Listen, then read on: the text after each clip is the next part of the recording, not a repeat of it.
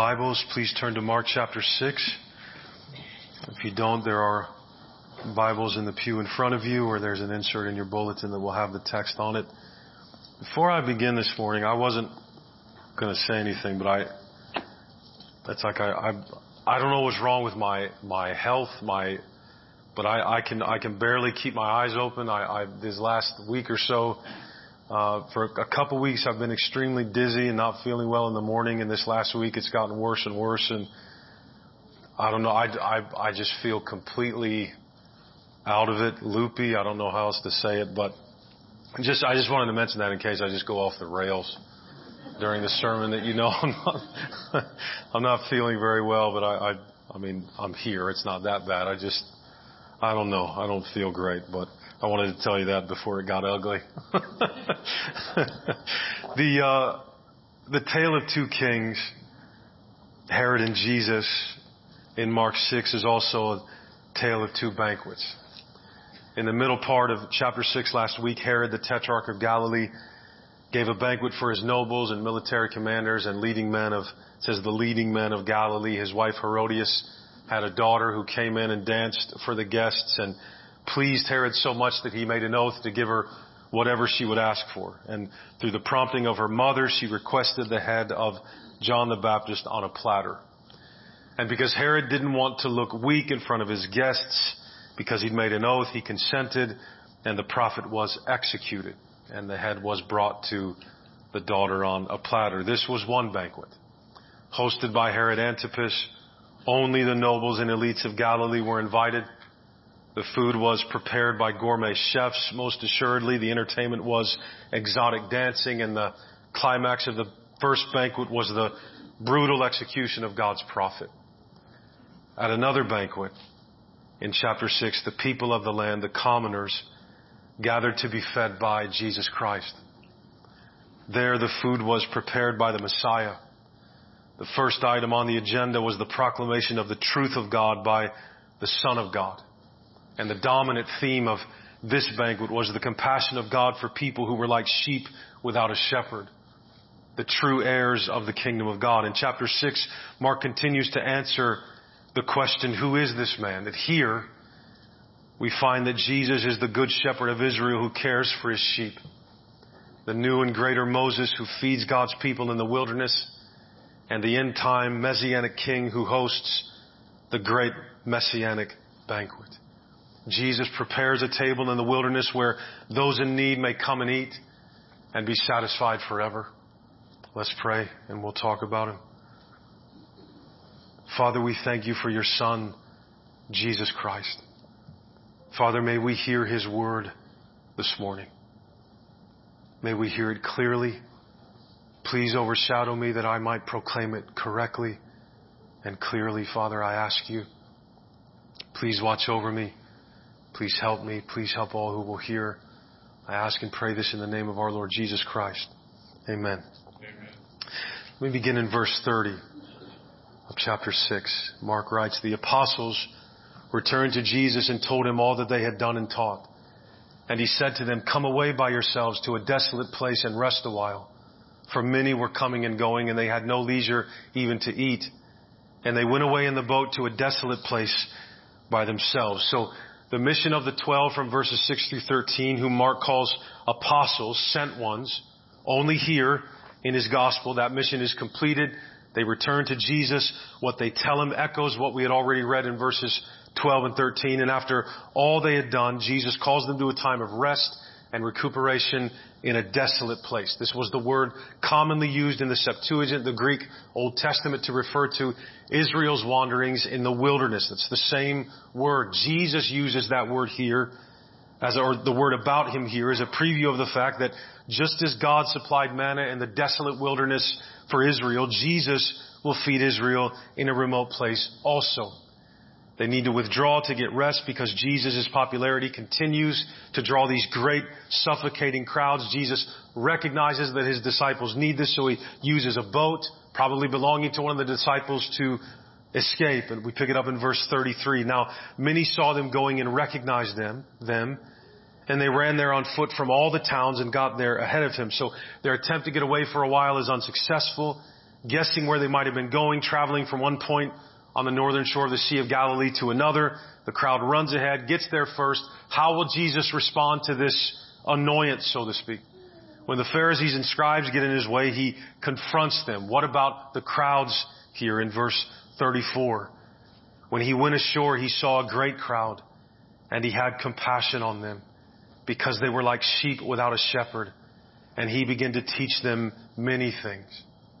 The Greek word translated here as compassion is used to describe only Jesus in the whole New Testament. This is the compassion of God for sinners in need, beloved. This goes way beyond human concern and empathy for people in pain. This is the heart of our Lord for sinners.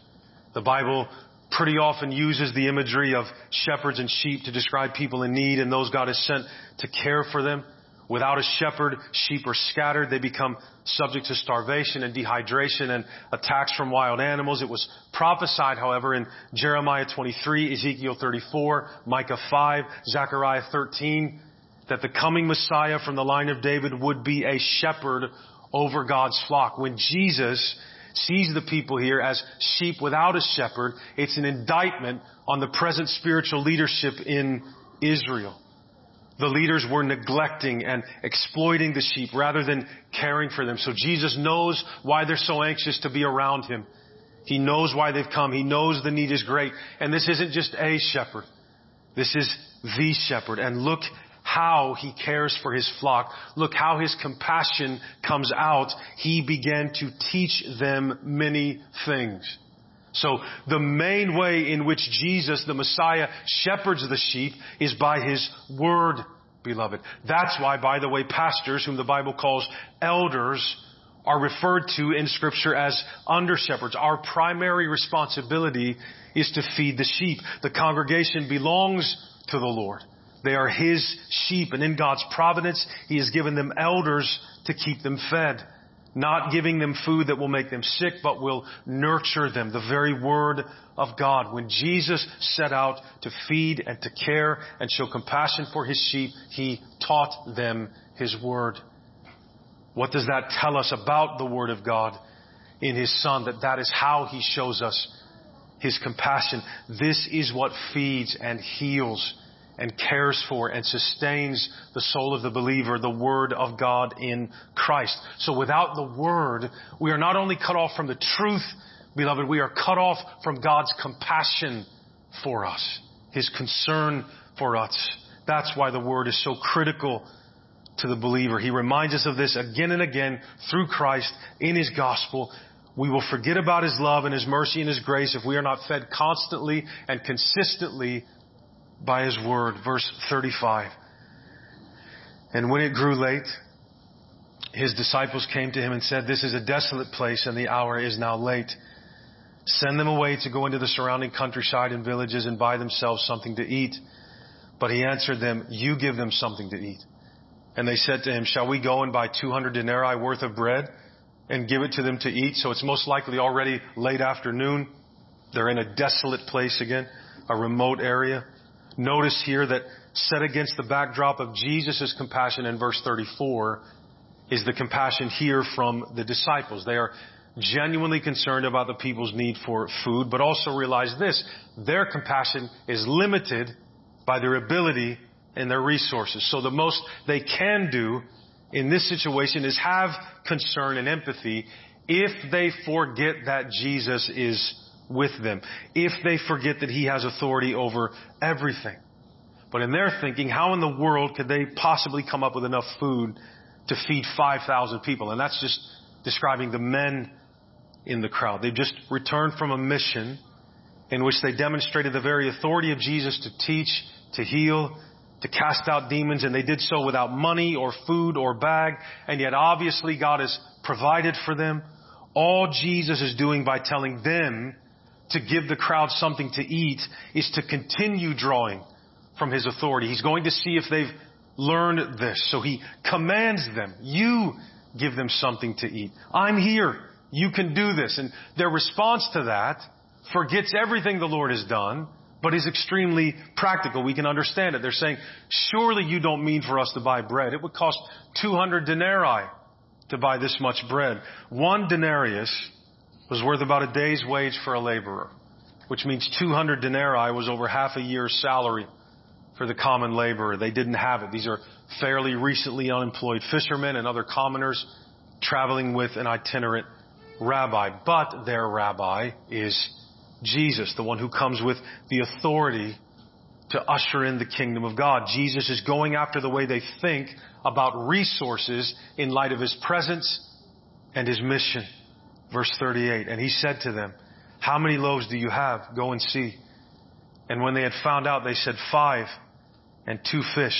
So Jesus makes it clear that he intends to work with what they have because he intends to show them that it is not what we possess that determines what Jesus can do, beloved. They have the common staples of the Galilean region available. Five, probably pita-sized pieces of flatbread about eight inches across, one inch thick. And then what would be either, you know, two pieces of either dried or smoked fish. And for 5,000 men plus women and children, that should be plenty. Right? Verse 39. Then he commanded them all to sit down in groups on the green grass. So they sat down in groups by hundreds and by fifties. The wording here is very interesting to say the least. He told them to sit down on the green grass, to be specific. Like a shepherd who makes people lie down in green pastures as he restores their souls. And the language, the word he uses for this is reminiscent of a banquet. He commanded them to sit down in groups by hundreds and fifties. The word for groups here originally referred to what was happening at a drinking party, which came to be known really as a dinner party or a banquet. If you remember God's people in Exodus 18, Israel was organized in companies of thousands, hundreds, fifties, and tens. The allusion here is to the fact that once more, God is providing bread for His people in the wilderness. Jesus is alluding to the messianic banquet, the great end time salvation symbolized as a great feast with the finest of meats and the best of wines. Jesus is preparing their hearts for the feast over which one day in the future He will preside. He is telling them that He is the host of this great coming banquet. Verse 41. And taking the five loaves and the two fish, He looked up to heaven and said a blessing and broke the loaves and gave them to the disciples to set before the people. And He divided the two fish among them all and they all ate and were satisfied. In John's gospel, when Jesus feeds this crowd of 5,000, John adds that Jesus explicitly refers to himself as the bread that has come down from heaven. Jesus here looking up to heaven. This is the posture of prayer. Maybe Jesus prayed the ancient Jewish blessing that they prayed over their meals. Blessed art thou, O Lord our God, King of the universe, who bringest forth bread from the earth. Only this time, the bread has come through the earth from heaven to feed not just our bodies, but our souls. And this miracle, which is amazing, is described in Mark without any fanfare whatsoever. Jesus just made the food multiply as they were handing it out. Despite only having two fish and five pieces of bread, all ate and were satisfied. The abundance of food here has end time implications. Since the time of God's salvation was promised to be one of peace and prosperity and abundance. There were even leftovers. Why did the miracle require leftovers? What would be the point of having more food than you needed when you took a little bit to multiply to thousands upon thousands of people? What would be the point of leftovers? You've already proven your point. Why do you need more than you need? Because the point goes well beyond the moment and the food, beloved. Verse 43. And they took up 12 baskets full of broken pieces and of the fish. And those who ate the loaves were 5,000 men. From a sensible perspective, right? 12 disciples. Each carried a basket of leftovers, which made 12 baskets. But it doesn't seem like Jesus is doing anything mundane, even when it's mundane right? Where the word of Jesus is, everyone has everything they need. But I also think the new Moses is in the wilderness restoring the 12 tribes of Israel. Matthew lets us know in his account that there were 5,000 men besides women and children. So again, the crowd was much greater than 5,000 people total. What Jesus did here was amazing. And yet, even in Mark where amazement has been part of the theme, the response of the crowd isn't even recorded in Mark's account. Most of the crowd, at least initially, probably had no idea where the food came from, right? Not everybody could see, but the disciples did. The twelve knew precisely what had happened. And Mark's immediate audience, remember, for his gospel is made up mainly of persecuted, suffering disciples of Jesus, marginalized and left in the desolate wilderness of an evil empire, surrounded by the masses that hated them, but not overlooked or forgotten by their Savior. Beloved, most of us know this story. But our Lord Jesus walks the hills and valleys and deserts of the wilderness of the world seeking that which was lost all the time. This is what he does. This is who he is. And there he prepares a table where those in need may come and eat and be satisfied forever. Even the desolate places yield food enough for the masses when the word of God is the bread. None go hungry when the food is his ever present word. Jesus is a shepherd that has come to feed his sheep with the word that will never run out. Three times in this text, it reminds us that it was a desolate place. Three times. Because these are the very places where Jesus provides abundance. I love the image of Jesus in the wilderness feeding his people, shepherding them by his word because he was motivated by divine compassion for people. He felt this. That's what I need. That's what you need. A God filled with limitless power who is also filled with indescribable compassion. We don't realize how much we need Him. We don't realize how fortunate we are that the Lord is our shepherd. The Lord is our shepherd. In the book of Numbers, the people of Israel were so discontented with God's provision that they wanted to go back to Egypt. God had supernaturally given them bread from heaven every day in the form of manna, but they were tired of it. They wanted variety. They'd forgotten because of that the yoke that had been on their necks in Egypt. They had forgotten that they were slaves under the brutal oppression of Pharaoh. They were ready to give up their citizenship in the kingdom of God for things like leeks and onions and garlic. You see, when you say it like that, it seems rather silly. Yes, it was. And this scene in Mark is the beginning of a series of events that will increase in severity highlighting the lack of faith even in his disciples. It's like a running theme. It's tragically ironic. The more the disciples saw him do, the more their faith decreased. The more confused and doubtful they became. Israel had been led out of slavery and oppression in Egypt by God's mighty hand and outstretched arm. He parted the Red Sea for them. He gave them His law, made a covenant with them to be their God, that they might be His people. He made them promises of blessing and multiplication and influence and peace if they would only remain faithful to Him and they got tired of His bread. They wandered around in the wilderness like sheep without a shepherd for 40 years when the Lord was their shepherd. And as we come into the time of Jesus in His public ministry, ministry, we find that His own disciples still are not believing in Him as this narrative continues. His own people, Israel, will not just reject their Messiah as by and large they still do today. They will crucify him and say, we have no king but Caesar, as they once had said basically, we want Pharaoh as our king again. This is the struggle of humanity, even of God's people in the desolate wilderness of the world. No matter how far into the wilderness of pain and guilt and frustration and dissatisfaction our choices and our unbelief take us, we keep going further into it thinking eventually we will find the thing that fills our hearts, that meets our needs better than God has promised to. We wander in the desolate places of this world seeking forgiveness and identity and contentment and satisfaction and truth and meaning when all the while the Lord has spread a table in the wilderness where those who are in need may come and eat and be satisfied forever. He is the bread. He is the wine that we seek. Beloved, Jesus Christ is the provision. He, in His person, what He says, who He is for all of our needs.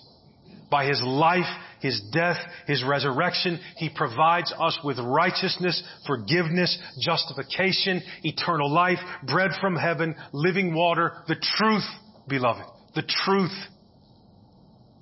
So He says things like seek first His kingdom and all these other things will be added unto you. That's what the leftovers are trying to tell us, at least in part. Don't think he isn't practical. But there's nothing we need that Jesus is going to withhold from us. The world is a desert. He is the oasis. And we keep wandering. We keep searching. Even as a church, churches, we often wonder, we, we look inward into ourselves. What do we need to do? What do we need to do to grow? And so we focus on our effort, our money, our talents, our resources when Jesus is in the room. Right? Everything we need to crack the code of Moundsville we have in Jesus. Right? If, if you were, maybe I've used this illustration before, it just makes sense to me anyway. If you were moving and there was a moving truck out front and you had a couple guys there to help you move and you had the Incredible Hulk there also. Would anybody carry anything? Or would you just say, Incredible Hulk, can you get the couch? All right. What sense would it make to put guys on the refrigerator if you have the Incredible Hulk, right? In some silly way. This is what we do when we look at each other trying to figure out what to do I'm not going to call Jesus the Incredible Hulk, but you understand the metaphor, right? He's here. He's in the room. He's present. It makes no sense to keep rummaging around trying to find something that will work. He's enough. He works. Look at what he did here. They had five pieces of bread and two pieces of fish, and over 5,000 people ate until they were totally full, totally satisfied, and just to drive the point home, there was more than they needed. More than they needed. That's what we have at our disposal all the time.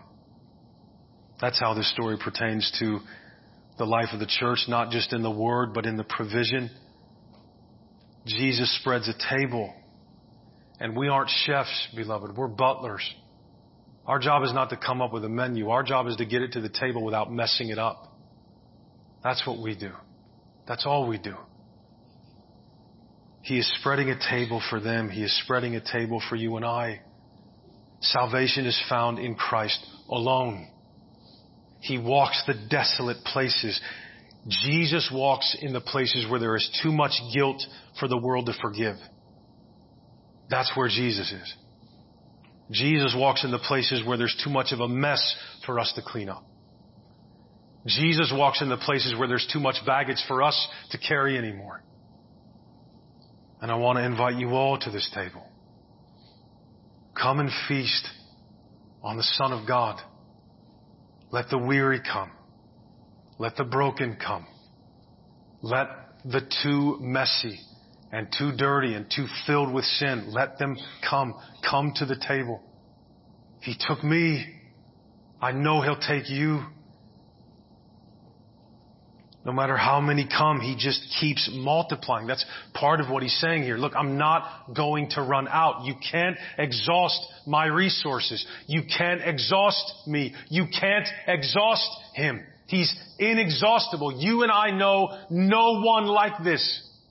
The best love that a human being can have will finally run out. It will have a limit. Our food will finally run out. It will have a limit.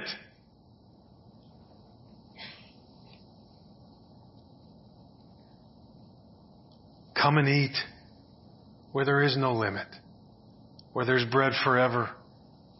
Come and buy because it costs nothing. Jesus is the way, the truth, and the life. Some of you this morning undoubtedly do not believe in Him as this. Repent of your sins. Repent of your sins. Nothing that you have to confess is something He hasn't seen before. I, I guarantee you that you won't ruin the curve. Just come to Him. Alright, that, that, that's what we're inviting you to. Forgiveness. It's, it's not up to me. It's not true because I say it is. It's true because it's true. That's why I say it. Come to Jesus. If you repent of your sins, if you ask Him to forgive you, if you confess that He is Lord, the Lord who died and rose from the grave, you will be saved. God says it, that settles it. You will be saved. No one can footnote that. No one can qualify that. God is the one dealing out forgiveness here. Nobody can interrupt it.